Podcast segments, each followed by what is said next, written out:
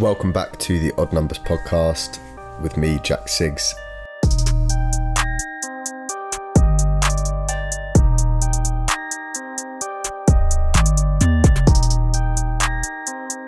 This week's guest is Jamie Spinks, who recently moved over to Columbia Records to head up A&R there.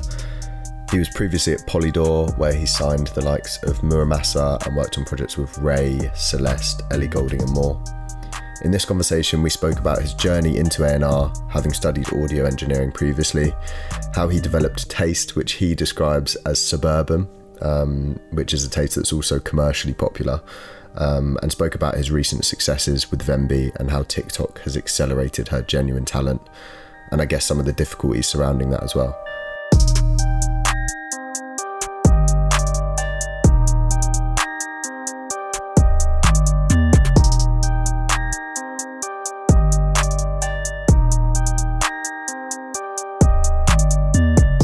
Do check out our Instagram, which is at underscore odd numbers, to stay updated on who we have coming on here and also what else the team is working on from mentorship to investment.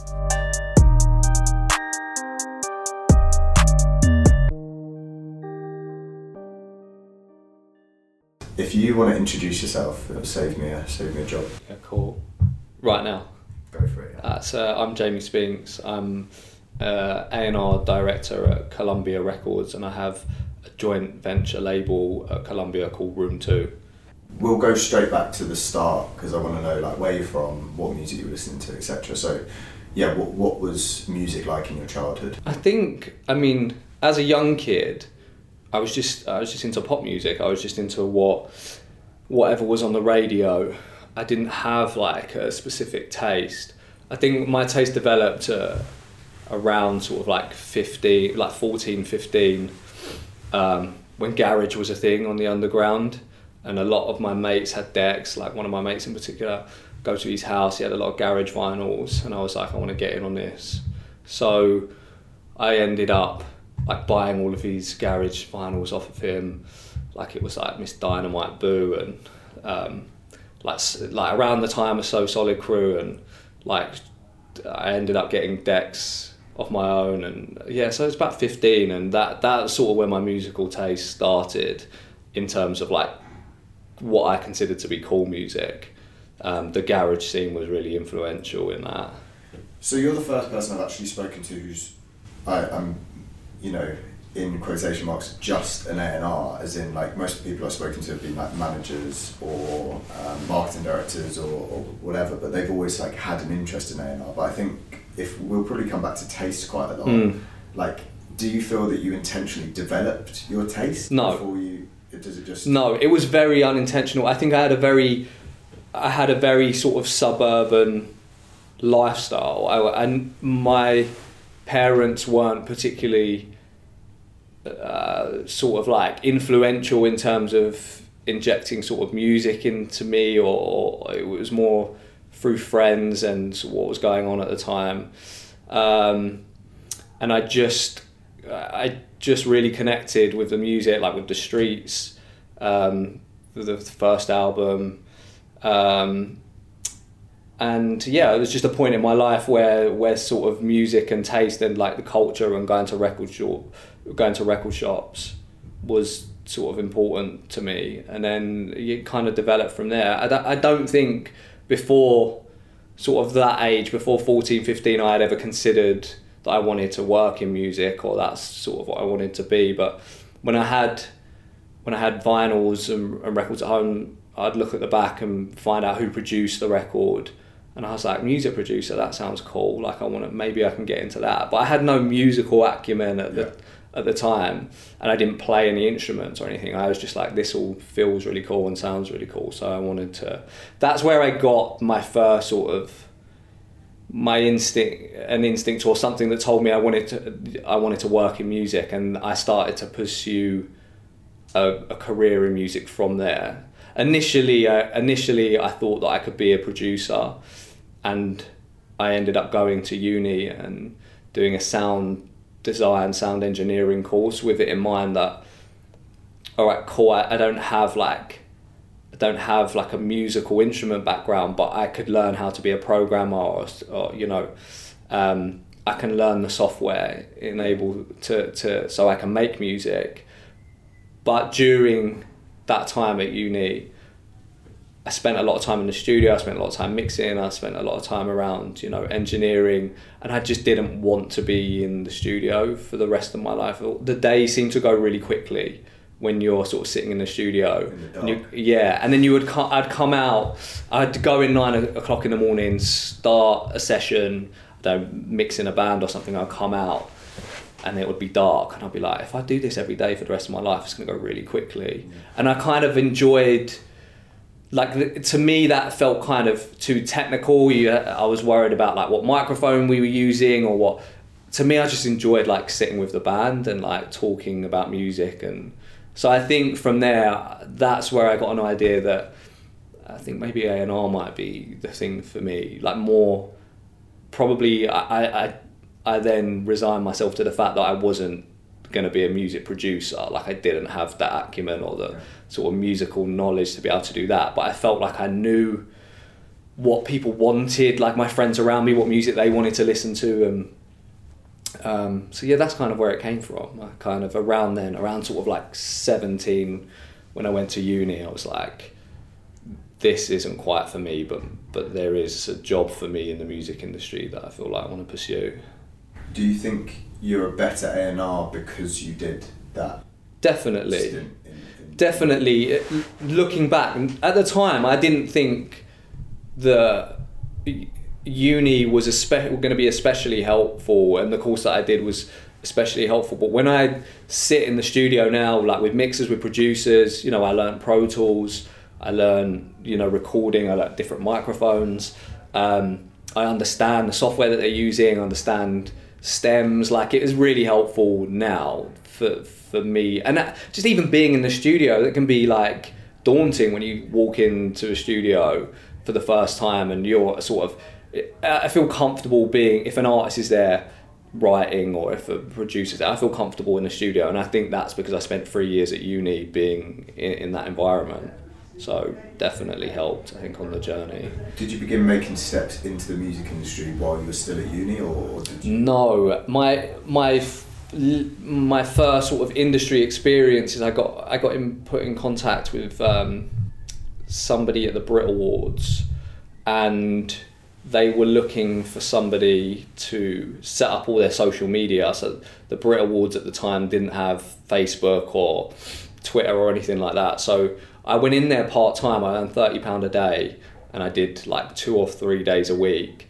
And I set up their Facebook and like set up their you know I don't I don't even know that Instagram was around at the time but and then they had they needed to cut up every Brit Awards ceremony video into sections of awards so I had to watch 30 years worth of Brit Award shows and cut them into sections. But it was actually really fun, and then I got to go to the. show. I got a AAA pass to the awards that year. That was 2010, and I got you know AAA pass.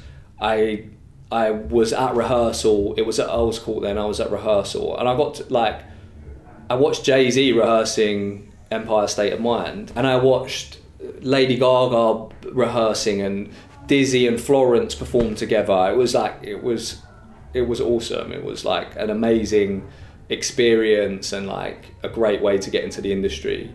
And while I was there, I was applying. I knew that it was only a little part-time job, and after the Brits was over, I wasn't going to have like a job. So I started applying for internships, sending a CV, sending CVs out, and um, I got an interview at Polydor for an A and R internship, which was going to be for a year, and went and did the interview and got the job, and that was sort of the start of my label journey. Really, sort of just getting my foot in the door, which always was told was like the hardest thing to do, and um, yeah, was was was great. I sort of just spent a year like trying to make myself indispensable. I was I, I felt like I was probably kind of shy and didn't want to impose myself. I did I, I knew I wanted to work in A and R and I went for an A and R internship and I got it.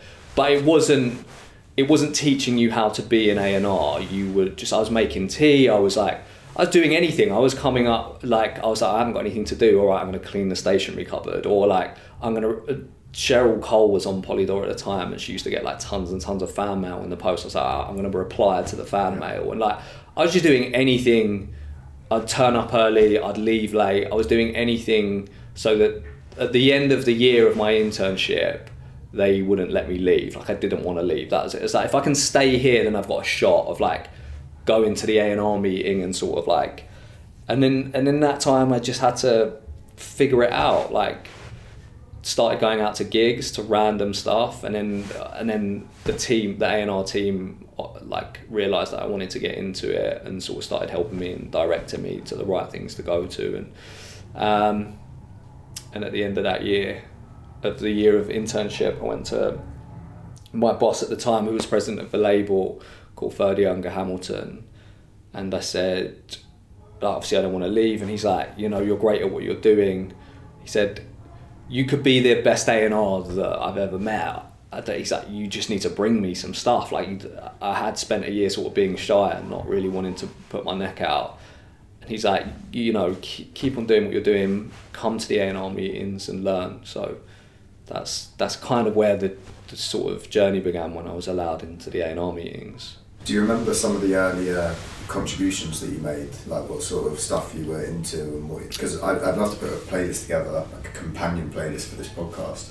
Um, so whatever you mention, we'll, we'll add. Okay. I mean, uh, like the the very first A and R meetings I was in, I'm pretty sure that I didn't bring anything good to the table. I know I I met Ed Sheeran was a thing at the time, and I remember that he was working with a rapper that I was looking at, and um, it was a lot of rappers. I think at the time, uh, SBTV was a thing. Uh, Ed Sheeran was putting loads of choruses on on rappers' uh, songs, and uh, so I, I think I probably just brought in everything that I saw on SBTV at the time, and then and then I like the thing that probably got my career going was a band called Bastille. I went to see like their first gig ever. It was on a boat, and I remember bringing that in and sort of kept bringing it in. And every show I saw, there were more and more people at it. And I think that's the first time I got taken seriously because they then ended up signing to another label, and it was a bit like oh, he's been talking about that for ages and it got signed. I think it's probably the first time I got taken like seriously in terms of like, oh, maybe he knows what he's talking about. Um, and then, and then I ended, yeah, I just ended up sort of kept bringing stuff in, signed a couple of artists. Um, I signed a singer songwriter called Kimberly Anne, and I signed a, a guy called Bipo- Bipolar Sunshine, and um, and I did that in conjunction with the the head of A&R at the time was called Ben Mortimer and he was helping me and there was a guy there called Jamie Nelson and so like as a junior A&R person I would sign something with them and they would help me and direct me um, what sort of advice did they give you? Like I think it's from the outside A&R is kind of a, a mystery right? Like yeah. unless you're in it I feel like it's kind of hard to understand so I'd love to like try and flesh it out a little more. Like what sort of stuff were they I think so the deals or the yeah, a, a, a bit of everything. I think it's more about it was more at the time about expanding your knowledge of what your day to day job is, right, and what you're going to do when you sign an artist. So you find somebody, an artist that you think is talented, and you want to sign them, and you win the deal by I don't know, be, becoming friends with them or like however it is, like finding a personal connection with the artist signing them. And then what do you do next, right? So I had as an intern, I like I started looking into that, and I I think it's simple as looking at songs that are big or songs that you like and finding out who was behind them, finding out the producer, finding out the writer, and then going to meet them. And it's creating a network of songwriters and producers that then when you sign the artist, you're like, oh, I know who this. It would be really exciting to put this artist in the room with this songwriter or this artist in the room with this producer. So it was teaching me that. It was introducing me to the relevant producers or the big ones or and me sort of making my own way and finding some new up and coming ones. I always felt like um, the artists that were kind of big at the time, um, like Ellie Goulding was big and um, rudimental were on the come up and disclosure were coming up and um, it was all just getting in the mix of the writers around those projects and artists around those projects so it's sort of like it's finding a network for yourself so that when you find the artist you want to sign you know what to do with them next mm. and that that I think is is probably the main thing you just have to get out there and start meeting people and you have to throw yourself into it so you mentioned network there but this is kind of a boring question really but I often wonder with A&Rs, like, do you have like a black book of producers? Like, how do you remember all of these? Like literally, brain, you know, the size of the planet. Like, how? What's your memory? Like literally, I think that's part of the job as you progress. Literally, at the beginning, I had an Excel sheet, okay. so I had like my first sort of my first creative job. Like Ferdy would come out and he had signed Ellie Goulding, and he was like, "Can you get me some remixes on Ellie Goulding's next single?" So I then had an Excel sheet of relevant either dance producers, drum and bass producers, um, like hip hop producers. Like I'd categorize them by genre and you know how many followers they might have on SoundCloud or I li- yeah like a black book. I literally had an Excel sheet of people I could look at and go, all right, I'm going to ask this person to remix Ellie or you know he he had signed Lana Del Rey and I was doing a few Lana Del Rey remixes and stuff like that. So I literally yeah I did have a black book and I had the same thing for producers and songwriters. So at the beginning, that's what I used. And then obviously, the more you get into it, you make connections with people because they've done a good job on something you've asked them to. You start to sort of really, you start to really connect with people. And then, so after those artists, in, this, in kind of like a six months period, I signed Raye, Jax Jones, and Muramasa all within a, set, a similar time period and I had connections from stuff I'd done before and just about, and I kind of, you know, that's when I started broadening the the network and um, some exciting things started to happen. I'd love to hear more about the Muramasa situation. How, how did that kind of come about? I, I think Muramasa was uh, Muramasa was the first, the only thing that I've ever signed that I truly found by myself. So, like in the way, in the same way that I'm talking about having a black book of producers, normally the way you find stuff is through like lawyers that you know, managers that you know, friends that you make in the industry when you're out at gigs, like. And a lot of the stuff that I signed, it was a tip from somebody else. Be like, oh, have you heard this? Or um, a manager sending me something, or like a, a publisher friend being like, you should look at this. Everyone's looking at it. Muramasa's probably one of the only artists that I ever truly was. I was just on SoundCloud and I and I listened to his music. I was it was sort of like a as like a taste thing more than it was um, more than it was like an industry thing. I just liked him. He was in a on a sound. He was in sort of like a SoundCloud community. That there was like Soulection and Kaytranada was a big thing at the time, and he was amongst it. And I just kept hearing his beats that he was putting out and then he put out an EP called Someday Somewhere, and there's a song on, on it called Firefly, and it was just I just thought it was amazing, and I thought this guy's gone from like producing beats that I love to having like a singer on a record and it kind of feels like future pop music and I was really I was like I've got to do it and then I went to see him at Village Underground. I, saw him in Brighton first and he played in front of 50 people and then he was at Village Underground. I was like got to do it. He's like a, he's just just quality producer and quality of music and uh, yeah so that's kind of how that that sort of panned out you spoke about tips there. Do you still at, at your kind of senior level do you still get tips? Like do you still definitely. Is it is it always just a funnel of your staff bringing stuff to you or is there it's a bit of everything. You know the way that we find music has changed like if that was sort of like 10 12 years ago we went you know, it's always been a constant that you would rely on your network for tips, what's going on, you call people. Like I think that's always been an A and R thing, and I think it'll always be an A and R thing. But in terms of like, you know, when I came into it, it was very much sort of YouTube. That you were finding new artists on YouTube, people like sort of doing covers on YouTube, and then like I said, SBTV was a big thing, and uh, like YouTube blogs then became a big thing, like dance music and um, and also just sort of like we had these we had Hype Machine, which was sort of an aggregator for every every music blog over the internet. it would chart like who was being what artists were being talked about the most and then um, now it's like it's TikTok and it's data and it's Spotify and it's um, there's a lot of there's a lot of data involved with finding new artists now, which um, is new. But for me, I always rely on word of mouth. It's always been the way that I've found stuff and the way that I found the best stuff.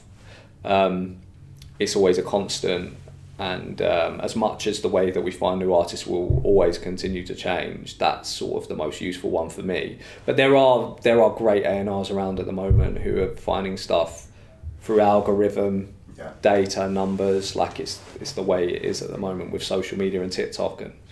it Um, was it was inevitable that we spoke about TikTok, and I guess it's a good time to also speak about your kind of latest bit of success with Venbee. Um, so how how did the Venbee signing come about? Was that, that so was TikTok, right? Yeah, yeah. I mean, obviously she she was doing really well on TikTok. She had put out a song called Low Down.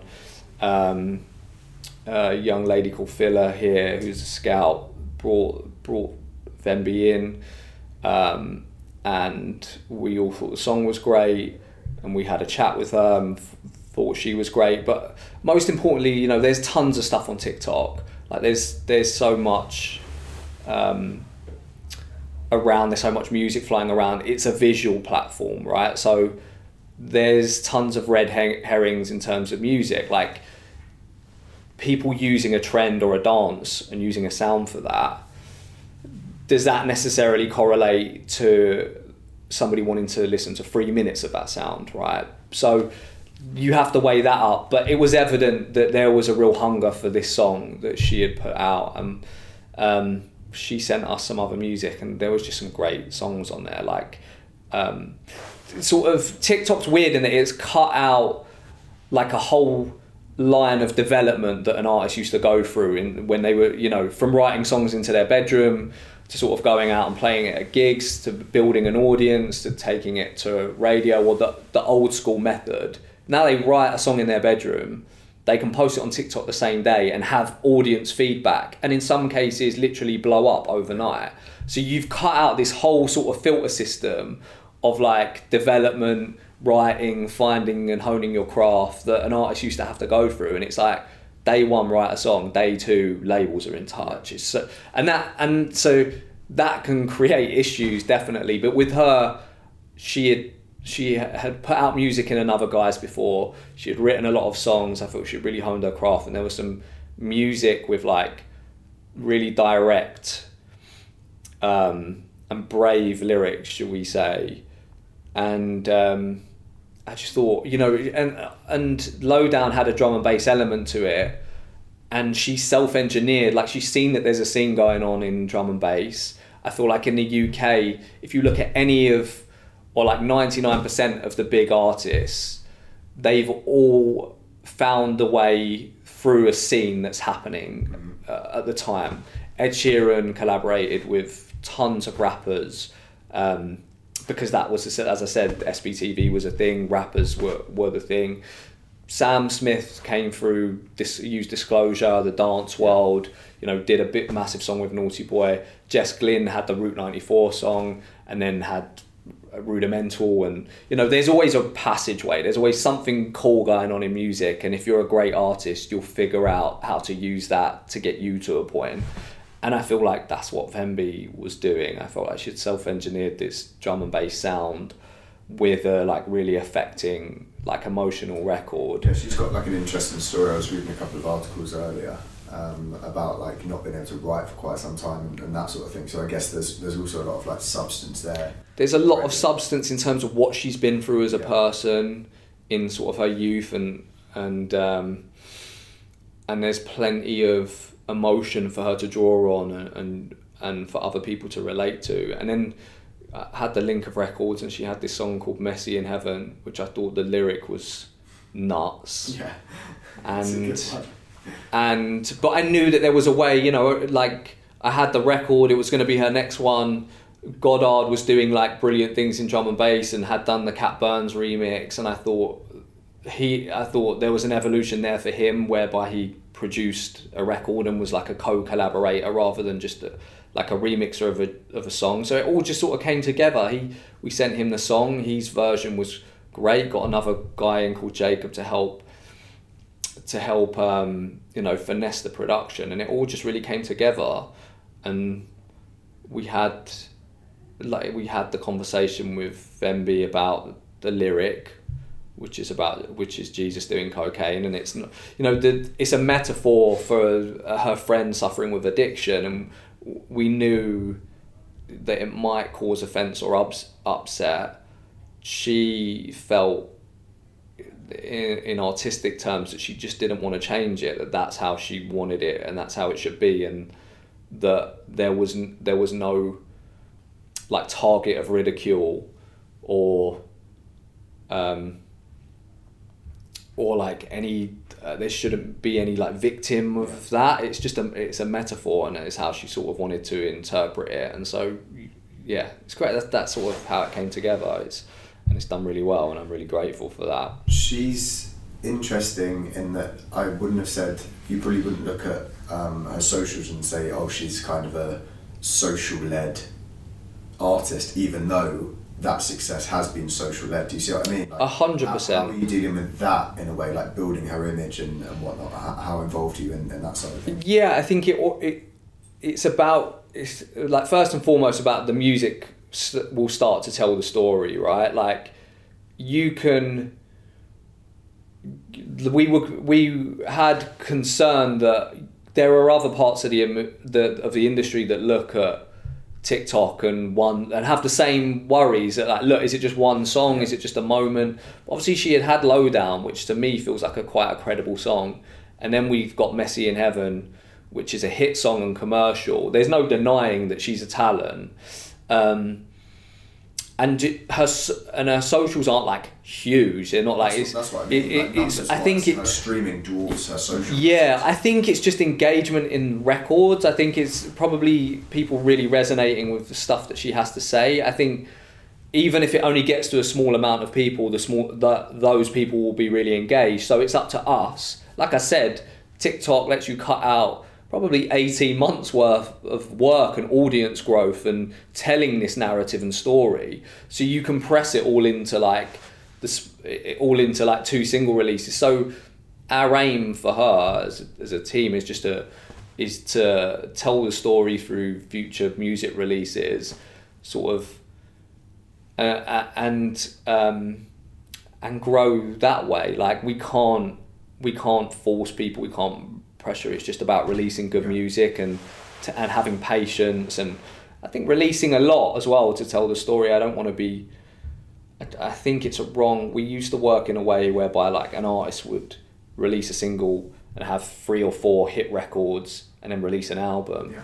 And I just think you have to be nimble and flexible at the moment in terms of an artist campaign because some artists will be more single led than others and also I don't think that there is a formula for what feels like a hit record anymore. I don't. I think if you look at uh, in the last year what's been number one and what's what's happening out there, nobody's sitting around going, oh, that's the number one record. They sort of happen. They grow out of culture. They grow out of TikTok. They like these things just happen. So I think it's just important to put out good quality music that's telling a story and and is part of an artist's narrative. And I think and I think that's what we'll do with Venbee. We'll just continue to put out the records that feel really relevant to her story. Do you enjoy A and R now more or less than you used to? So how many years have you been? Been doing it. I think I've been. I think I've been doing it maybe like 11, 12 years. So you've seen some changes. I mean, can you speak to some of those differences that from from when you were first? Yeah, definitely. I mean, obviously, I've seen the change from street like from sort of downloads to streaming and sort of um, like campaigns. Obviously, you used to have records on the radio first for a long period before the record came out, and then you could front load all of this hard work you've done, you would know what your week one sales are going to be, and you come out and you're number one or you're the top 10 or whatever. And all campaigns were directed to that, to like how much radio play can we get, how much notoriety notoriety can we get on a on a record before we put it out? And that that changed that when you know on air on sale once it's on the radio it's on sale. And and then from downloads to streaming um, and then obviously like the different ways in which we're finding music uh, like changes all the time. But i can't say that i can't say that um, there's been a change for my enjoyment of the job it's just like a dream job um, and it's all it has to change to keep up with you know technology and um, the different ways in which people listen and consume and t- take in music it, it has to change but I can't say I prefer one thing to the other. You just get used to it. It felt like when a change happens, you feel like it's going to kill you. It's like, how, how am I ever going to like figure out what who a great artist is if TikTok's dictating it or how? But there's just the challenge in that. It's like that's what the job is. It's your instinct, and we listen to like so much music and so much new music. And I was like, you're only going to hear, I think you're only going to hear max three things in a year that makes the hairs that stand up on mm-hmm. the back of your neck and you think it's special. And it's when you get that moment when you're like, when you have a song or you, you hear an artist and you can't wait when you wake up in the morning to listen to it, yeah. that's that's the moment. And no matter how the industry changes, that's always going to be the part of the job that you come in for. It's like I've got it. I've got it. It's that moment. I found somebody special, or this song is special. Um, so like that's the enjoyment.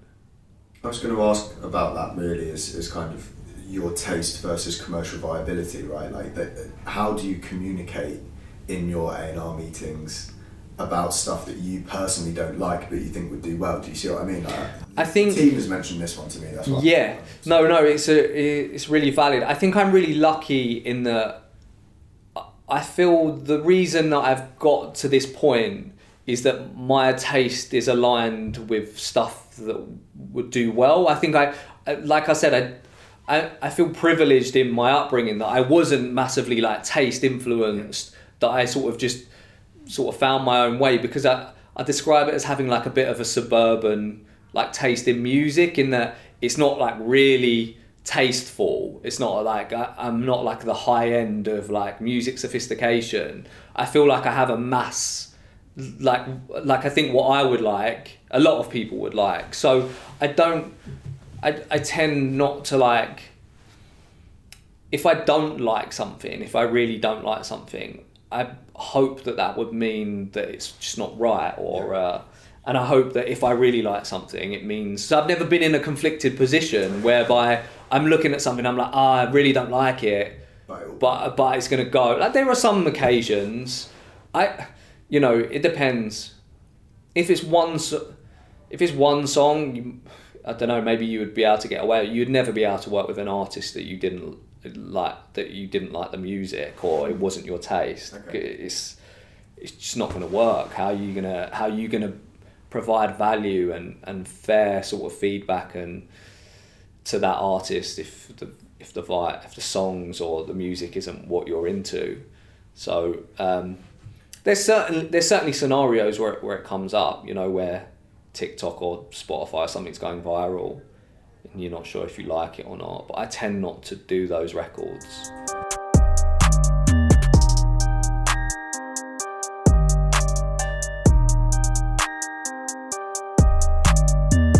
Should we talk a bit more about music? So, so you said it was the streets, garage, etc. Yeah. when you were like a late teen. Yeah. But how did your what what have you been listening to since then? Basically, I know it's a, a long, long, you know, that's a large it's really odd because I don't feel like I have like an incredible very like I listen to a lot of old music at home now. Like I listen to Stevie Wonder a lot and like into like Motown and that's what me and my missus would listen to if we were at home.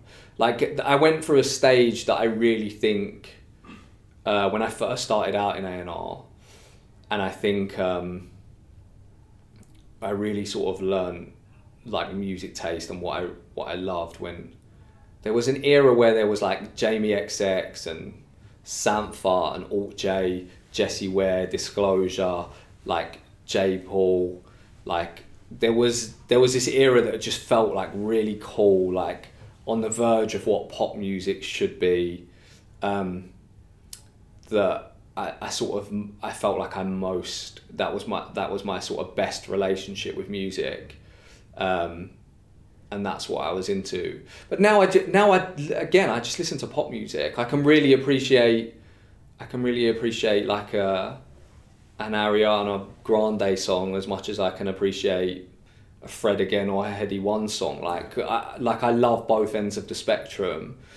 Um, and I love delving into what makes a massive pop song and a massive commercial success that.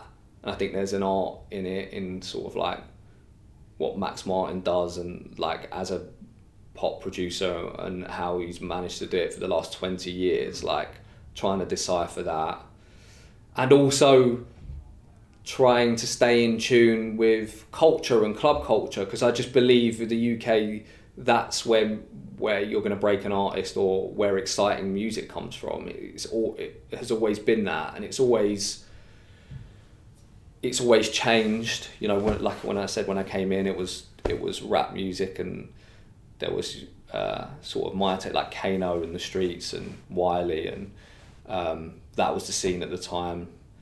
And and that and then that sort of faded away and deep house came into play and everyone was talking about disclosure and you had sort of like hits from route 94 and um, gorgon city and like you know disclosure came into play and there was like a whole you know scene. And then it pivoted again and at some point uh, there's probably a massive gap at some point drill music was just like the rawest most sort of like credible thing. Um, it just always changes. So it's like stay, staying in touch with that. It's like it is, and and trying to figure out what's going to be next is like, is also you know the part you have to decipher the two ends of the spectrum. What's a massive pop hit commercial success, and what is the what is the most cultural and most exciting thing? Because I believe probably the pop success doesn't happen without the culture part. It, it takes a long time, but I think that's where it comes from. Ultimately, the most exciting artists come from, and we're very good at it in the UK, and things have to grow from from what's happening on the underground. Firstly, what, what advice have you been given that, that kind of has stuck with you for the last 10, 11 years? When I thought when I first came in, I like I had no clue how to get into it, and I think the the best advice that I was sort of given was just go and meet people, go and meet other people, people that you've heard about that you that you admire, you've heard have signed an artist that you like. Just go out and meet everyone because they become your basis of how you're going to find new artists. Um, and yeah, go to studios, meet producers. Like you don't have to have a reason to meet like producers and creative people other than you like what they're doing or you think that they're that they're good. You know, I'm sure there's a lot of people out there willing to sort of provide direction and mentorship and stuff. I think the there's a guy there was a guy called Nick Shymansky at Polydor when when I first was there and, and I was like, what do I do? And he's like, just draw up a list of names of managers of acts that you like and then go and meet them. And I was like, why? What do I talk about? He's like, whatever you want. You don't have to have a reason to.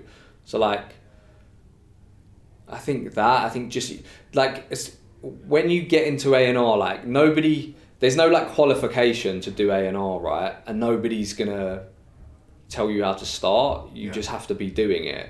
Like it's just something that you're doing, not something that you're told to do or told you're allowed to do. Either you're doing it or you're not. So, I mean, it's different now. Like at the time when I started, it that would mean are you out at gigs every night? But it's probably not enough gigs. Like there's more information on TikTok and on Spotify and on SoundCloud than there is going out every night, for instance. So you can be doing an A and R from your computer at home, yeah.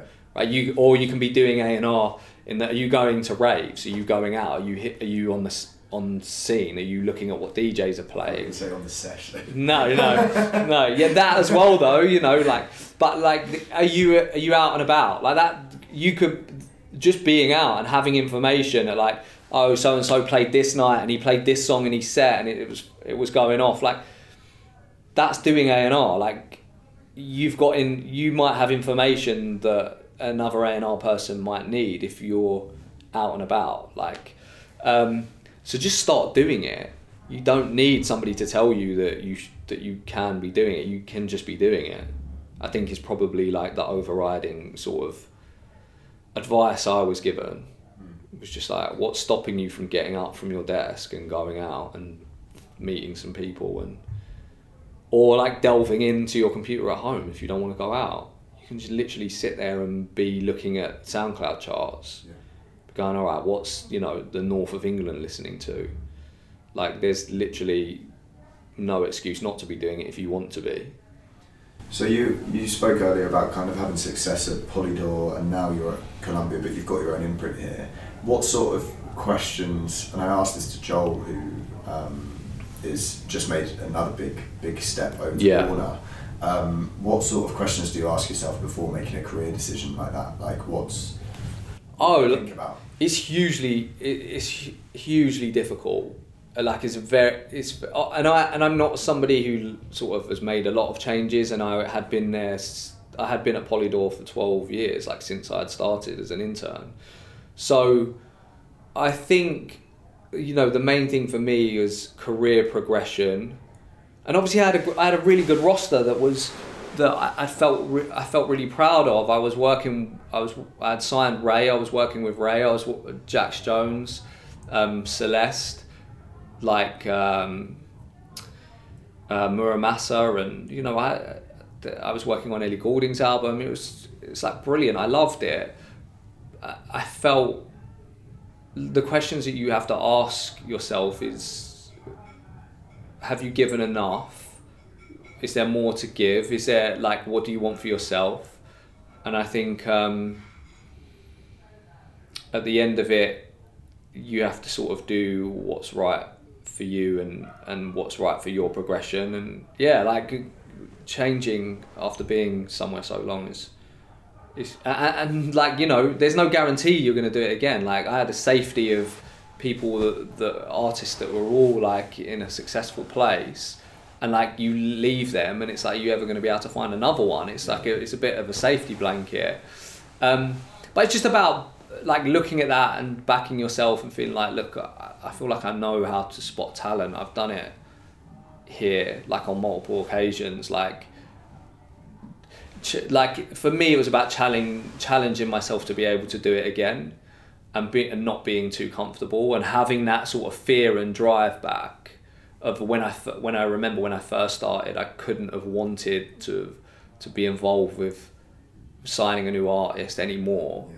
And I just didn't want to be too comfortable I didn't want to be like oh, okay this is my roster of artists I can sit here for the next couple of years and be all right and be safe. I wanted to kind of feel a little bit of danger again, and like hopefully that would drive me to more success. Yeah.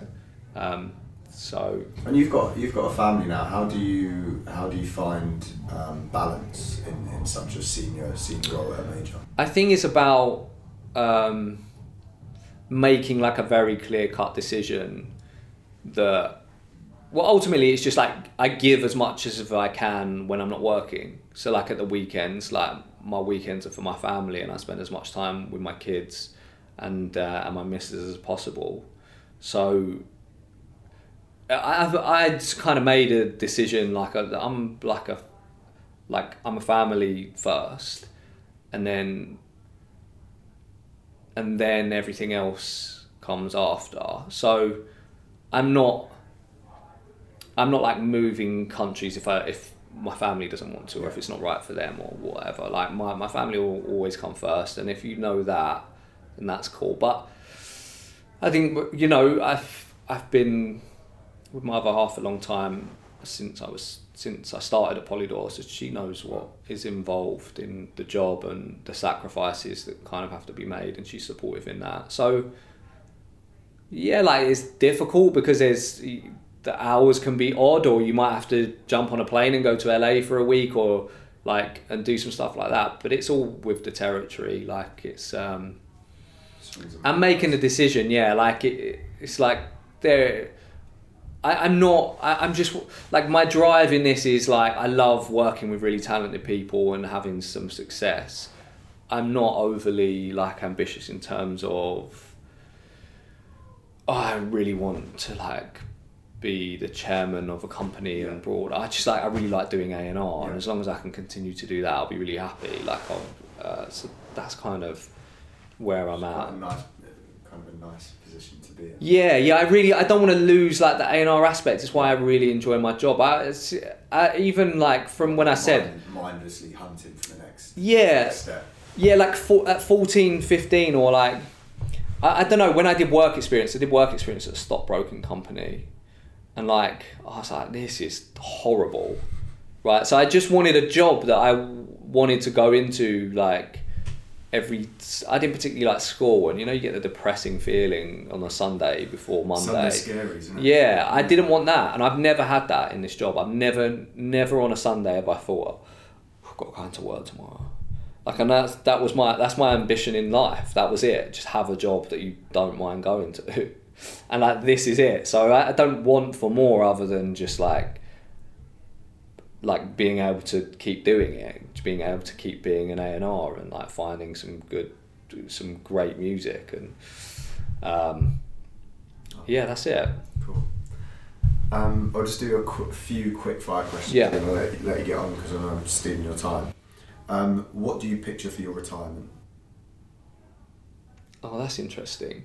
I, I, I want my retirement to feel like.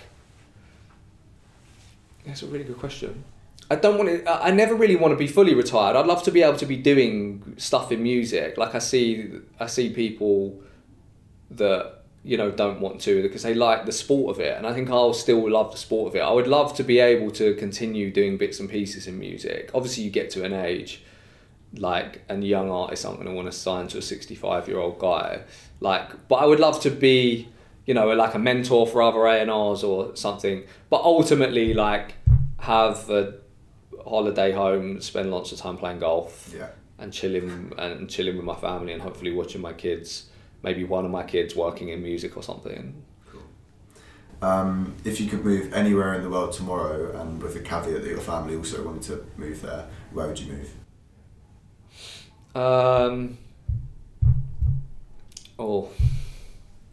I'd probably it, it would. Ha- I'd probably move to America, just depending on where. I've never. I.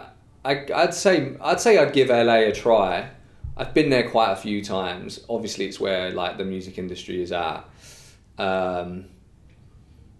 So yeah, like I'd say that I'd give that a try, but I don't. I. I, I don't have any ambition or want to Yeah. to go anywhere else. It's, this is quite a tough question. Um, what's the most mundane item that's improved your life? What's like a boring purchase that you've made that you're actually really happy with? Can I say my barbecue? Yeah, percent. I bought I bought a barbecue. I love cooking, and I bought a barbecue. It's called a it's a, Com, a Kamado Joe, and it smokes, and it's like it's like my hobby. Like I'll be out there in the rain, like Do you watch all them YouTube? I've, I've seen all the time, Yeah. all the time. Yeah. So it is like, and the people are so bored if I start talking about it. But I love it. Like it's a real investment, and it's like my weekend thing that I will be cooking. Some like really needlessly. It's like over the top, like something I can just do on the stove. I'll Yeah. take to the barbecue, light a fire, take wait twenty minutes for the barbecue to heat up. Like I don't know. I just get a real. Uh, it's just a real vibe. It's my happy place. Can you give me five songs that you're enjoying at the moment? I always hate this question. Sorry. because I can no, because I can never think of any. Um, I love the Steve Lacy tune, "Bad Habits." I love uh, "Rumble," the Skrillex and Fred again tune, and "Low Down." Um, do you know what's mad, right? When people ask me what music I listen to, right, I don't. I, I, I listen to like, if I walk out of the building, I'll put my Dropbox on and I'll listen to Venbee demos and be like, how can I improve that song? Or how can I improve this Yeah. song? Or like, how can I, how can I, um, you know, like what's, like what am I listening to for enjoyment? And then I get home and my missus puts on Stevie Wonder. Like, I don't really listen to that much music, so it's always hard when people ask me like what I'm listening to. That's not work. Yeah, yeah, yeah. Uh, what can I say? I like Piri and Tommy. I think they're cool. Um, I like the Pink Pantheress song. Obviously, I'm listening to Messy in Heaven over and over again. Um, and what else have I listened to recently that I've listened to more than once? Oh, do you know what I listen to all the time is um, Sam Fender, 17 Going Under. I think it's just one of the best songs like in the last five years. Um, you're probably not going to like the last question Go then, um, or the penultimate one even. Yeah. If you could do a U2 and put one album on everyone's iPhone, what would it be? Um, I'm gonna say uh, the Streets. Yeah, I'm gonna say the Streets original Pirate Material. I think that album most it was like most affected me as like a 15, 16 year old in my bedroom listening to it. Um, and I think it's like a, just a really it's just a really great insight into like UK culture and and just brilliantly put together.